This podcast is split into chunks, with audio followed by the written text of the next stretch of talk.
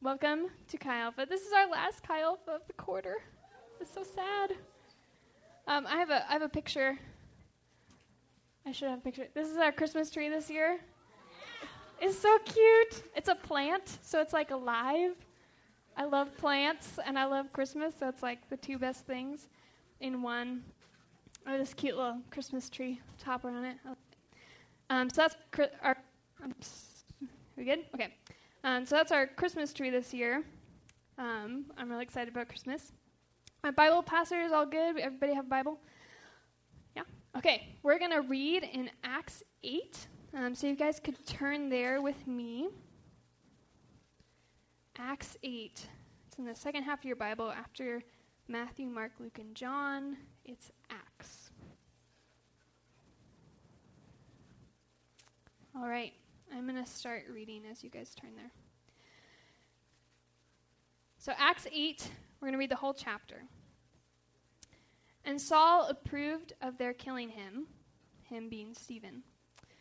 On that day, a great persecution broke out against the church in Jerusalem, and all except the apostles were scattered throughout Judea and Samaria. Um, godly men buried Stephen and mourned deeply for him, but Saul began to destroy the church. Going from house to house, he dragged off both men and women, and he put them in prison. Those who had been scattered preached the word wherever they went. Philip went down to the city in Samaria, and he proclaimed the Messiah there. When the crowds heard Philip and saw the signs he performed, they all paid close attention to what he said.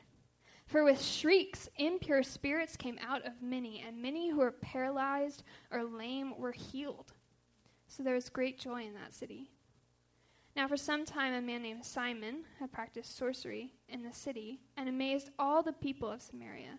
He boasted that he was someone great, and all the people, both high and low, gave him their attention and exclaimed, This man is rightly called the great power of God.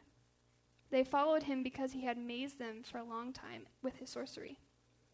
But when they believed Philip, as he proclaimed the good news of the kingdom of God in the name of Jesus Christ, they were baptized, both men and women. Simon himself believed and was baptized. And he followed Philip everywhere, astonished by the great signs and the miracles he saw. When the apostles in Jerusalem heard that Samaria had accepted the word of God, they sent Peter and John to Samaria. When they arrived, they prayed for the new believers that they might receive the Holy Spirit, because the Holy Spirit had not yet come on any of them. They had simply been baptized in the name of the Lord Jesus. When Peter and John placed their hands on them, they received the Holy Spirit. When Simon saw that the Spirit was given at the laying on, on of the hand, hmm, that's hard. Spirit at the laying on of the apostles' hands, he offered them money and said, Give me also this ability, so that everyone on whom I lay my hands may receive the Holy Spirit. Peter answered, May your money perish with you, because you thought you could buy the gift of God with money. You have no part or share in this ministry, because your heart is not right before God. Repent of this wickedness and pray to the Lord in the hope that he might forgive you for having such a thought in your heart. For I see that you are full of bitterness and captive to sin. Then Simon answered, Pray to the Lord for me, so that nothing you have said may happen to me.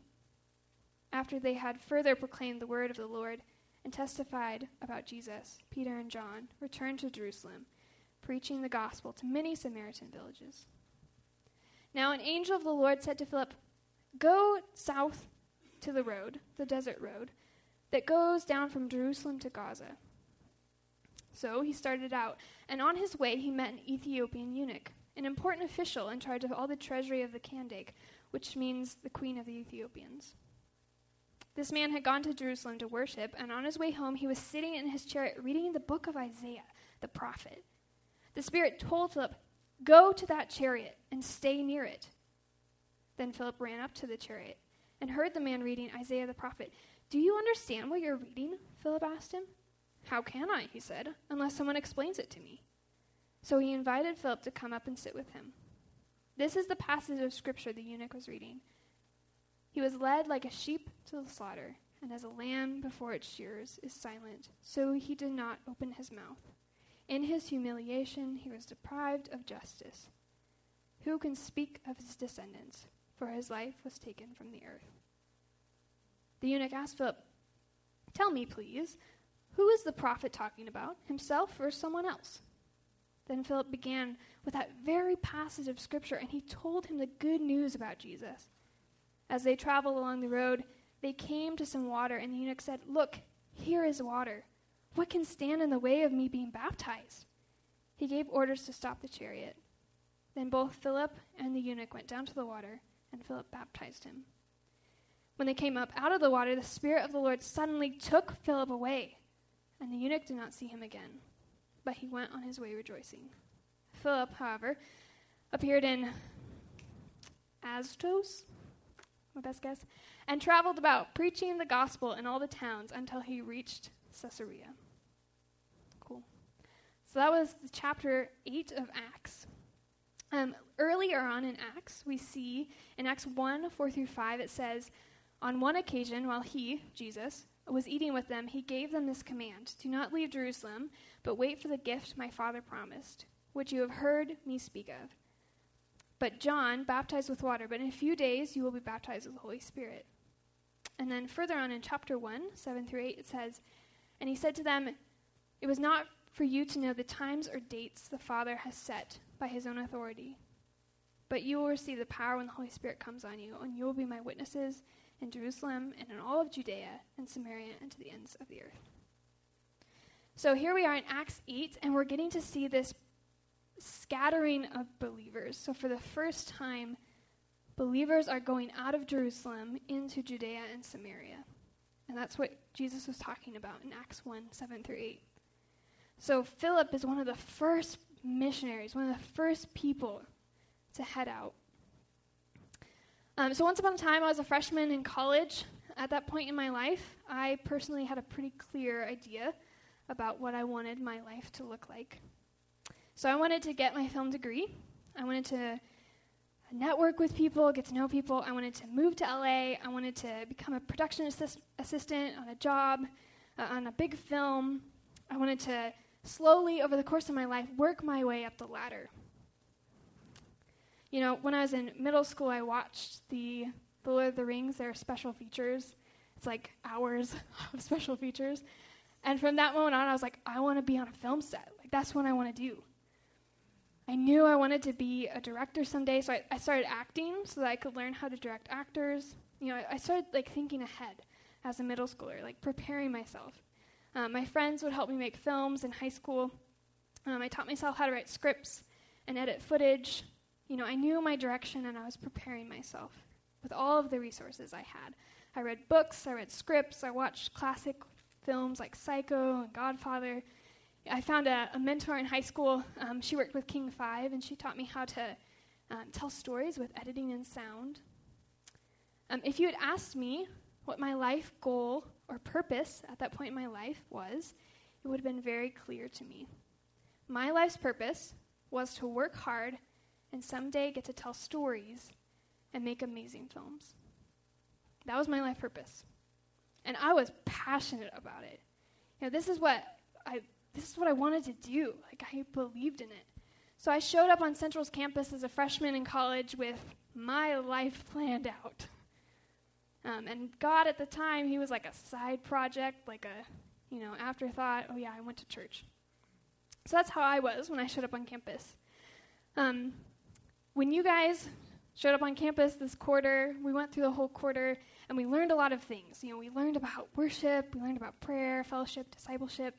We learned about being on mission with Jesus. You have received helpful ways to pray, study the Bible, know who God is, and draw closer to Him. You have your own Bible. You can read it.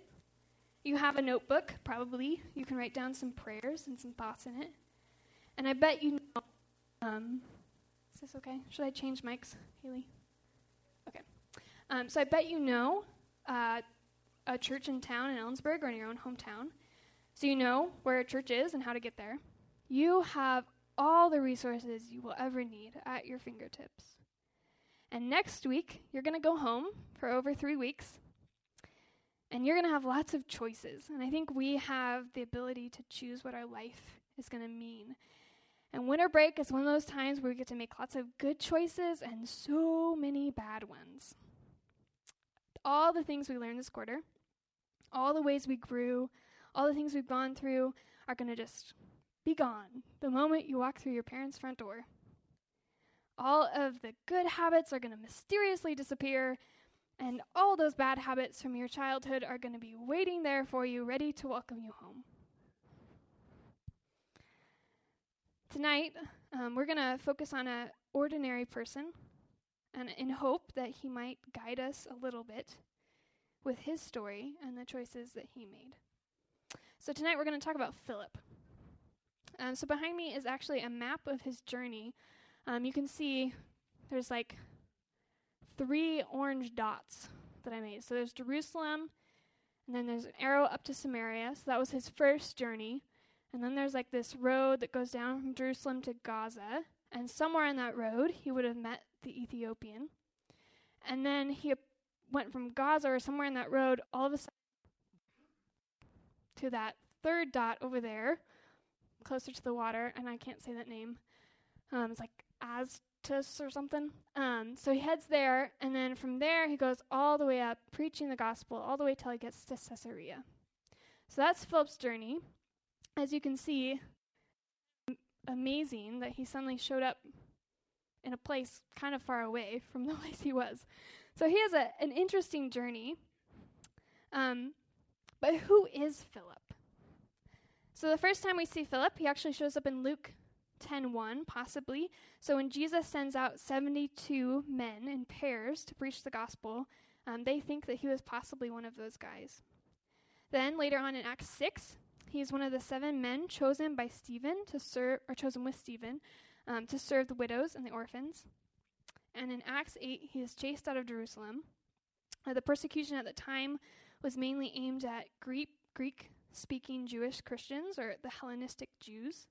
Um, so he gets chased out while pe- people like um, Peter and John, um, because they're Hebrew speaking, they could stay in Jerusalem.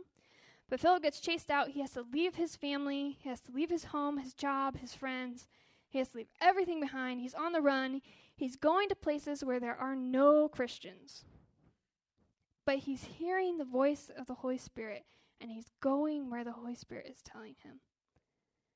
Then the final time we meet Philip is in Acts 21. He's settled in Caesarea, which is the last place he shows up on the map, and he has four unmarried daughters who have the gift of prophecy. It's random. It's pretty cool. Four unmarried daughters who can prophesy. Great, Philip.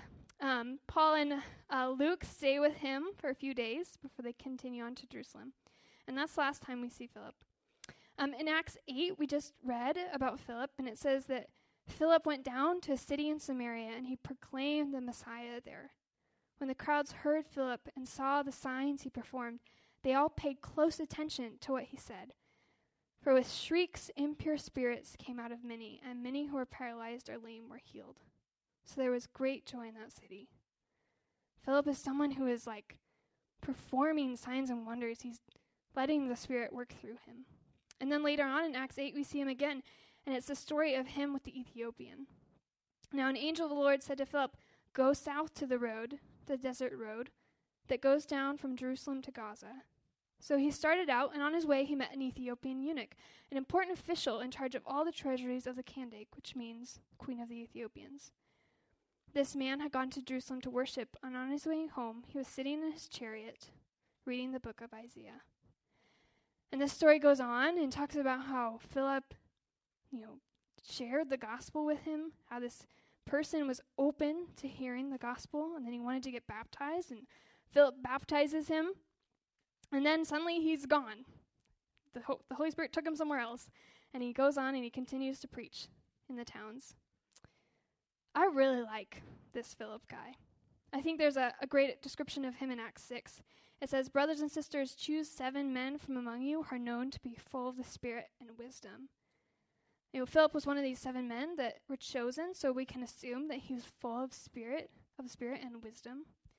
So he's this ordinary person who is very spiritually mature. He's a spirit filled man. So he's very normal, very ordinary, but very mature. Something that really strikes me about Philip is that so much of what he does in his story would be impossible without the Holy Spirit. Um, Philip is doing wonders and signs, and he's healing people, he's preaching the gospel and baptizing people. This man is working hard. But we can see that the Holy Spirit is empowering Philip to do all of these things. Wrong way. I think a strength of Philip, a strength that Philip has that I think is like really clear, is the fact that his purpose is very clear to him. He knows who he is. He's consistent in who he is. He's consistent in his following of Jesus, and he's faithful. I think that is one of the greatest strengths of Philip. Um, there's a book called Habitudes, and in one of the chapters, um, is called the Life Sentence. It's all about what is it going to say on your gravestone when you die. So, what is the meaning of your life? Um, so, this book tells a great story. I love this story so much. More than 100 years ago, a Jewish chemist, or Swedish, not Jewish, Philip's Jewish, a Swedish chemist named Alfred Nobel opened up his morning newspaper and got quite a shock. He found his name listed in the obituary column. The columnist had confused him with his brother, who had recently passed away. Hmm, what an interesting predicament. Alfred had the opportunity to read his life sentence in the paper. And here's what he read Alfred Nobel, a chemist, died a wealthy man. As the inventor of dynamite, he enabled people to kill each other more efficiently than ever before. Reading those words was an eye opening experience for him. He was actually being remembered for inventing dynamite and for aiding the killing of multitudes. Clearly, that was not how he wanted to be remembered. So Alfred took action. He set his wealth aside in a fund that was to be given to people who promoted peace and not killing. This fund still exists today. It's known as the Nobel Peace Prize. What's more, I love that Alfred Nobel observed later in his life, he said, I believe everyone deserves a chance to change their obituary in the middle of their life. I would agree. So, that book, um, Habitudes, that tells this story, goes on to ask some tough questions that I really appreciate. And I have them up here. And they are what are your burdens, your passions, your desires, opportunities? What are your talents? And what are your acquired skills? So take a moment, write those down. Maybe leave some space to be able to like write some stuff underneath them. What are your burdens, your passions, your desires, your opportunities, your talents, and your acquired skills? And then, once you guys are done writing that, we're going to write down four statements that this book has. And this these four statements are meant to be a scale, so you can rate yourself on a scale from poor to excellent. You don't have to do this, but you can if you want. On these statements. So the first one is my lifestyle vividly displays my values and my purpose in life. Whoa. I have a clear understanding of my one sentence purpose in life. People can tell what my purpose is by the way I lead others. And I am aware of my influence and consider how I affect others in my life. So take a moment, rate your scale, rate yourself on a scale of poor to excellent for these questions, and then you know maybe write a little something in your journal or on your phone about these things.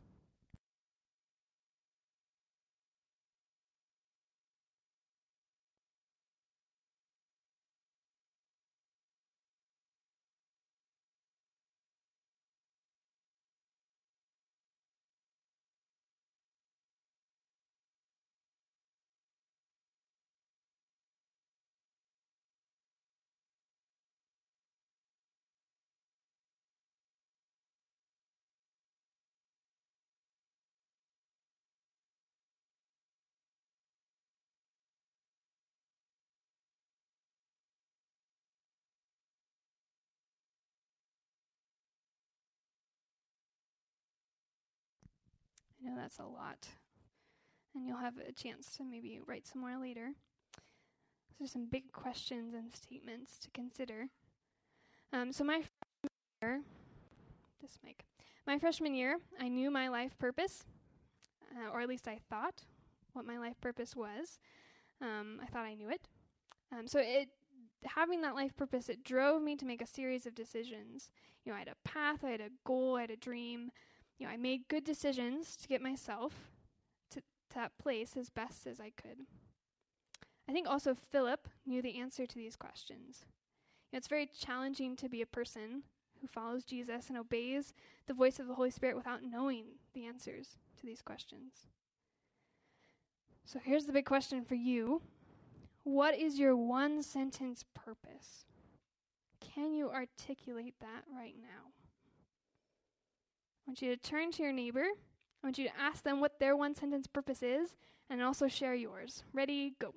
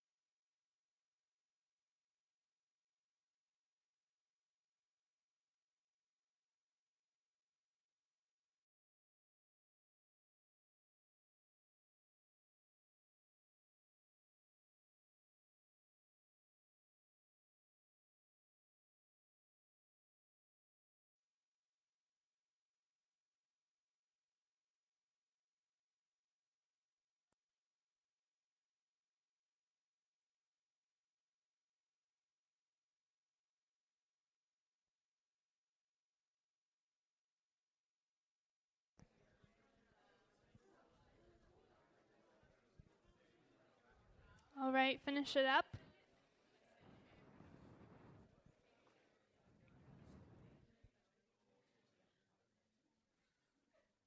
What do you guys think Philip's one sentence purpose was?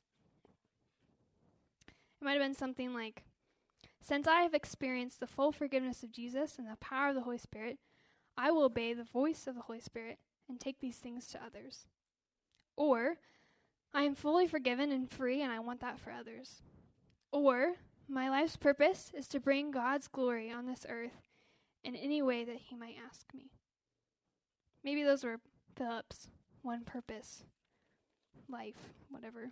What did I call it? One sentence purpose. There we go. So, when you know your purpose, it's pretty easy to act on that. You know, I was ahead of so many of my classmates um, because I've been preparing myself you know, it wasn't just like a major that I'd picked because it sounded fun. It was like my dream. I had a purpose. And actually, when Jesus offered me a different purpose for my life, it wasn't very hard to convince me to change. And I think the reason is because I recognized what Jesus was offering me was so much better than anything that my dreams could do. You know, I could see the lack in my life's purpose. And his purpose was so attractive in comparison. Um, we talked about uh, Stephen a few weeks ago, and I asked a question How much do you and I rely on the Holy Spirit and not ourselves in our stressful moments? I think Stephen also knew his life purpose very clearly. You don't die for something unless it's so true in your life that your only option is to die for it. You know, you can see the same awareness and dedication in Philip's life. You know, he didn't have a life threatening situation in his story like Stephen, but he never stopped obeying the Holy Spirit's guidings. His life purpose was to obey the Holy Spirit. So I think, you know, your life purpose can change. Mine did. But I don't think, you know, I think I would have missed out on a lot of things if I didn't have some purpose in my life. Know, there were so many growing opportunities, maturing. I was getting pushed out of my comfort zone. You know, I grew spiritually even when my goal wasn't spiritual. Foundational building blocks were created in my life because I had a purpose. And so many things um, have been easier in my life because I had worked on that foundation early on. Um, so we don't become spiritual giants overnight. We don't even become great followers of Jesus in a couple of weeks or in one quarter of school. We become fo- followers of Jesus as we build slowly with Him our life purpose. And through that, you know, everything else comes. But if you're like Simon the sorcerer in, in Acts 8, and you just want this ability to do amazing things for God or for yourself, I think you're going to find a lot of disappointment. You know, seek instead to know Jesus and to ask Him what His life's purpose is for you.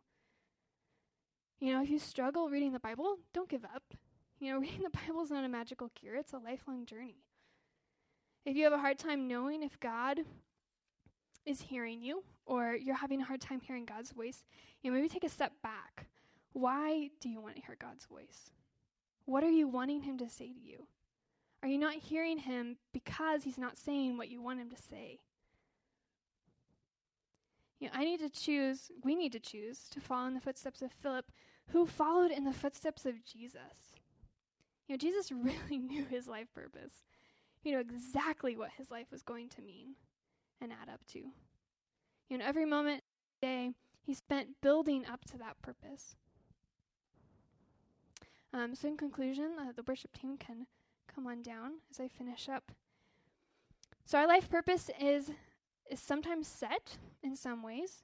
You know, like my life purpose might be I follow Jesus and I strive to obey his commands and live out his callings in my life. Or maybe it's my life purpose is to bring God glory, and right now that's through campus ministry. My life's purpose is also flexible. You know, I don't have to have a 50 year plan. I don't even know, need to know what I'm going to do five years from now.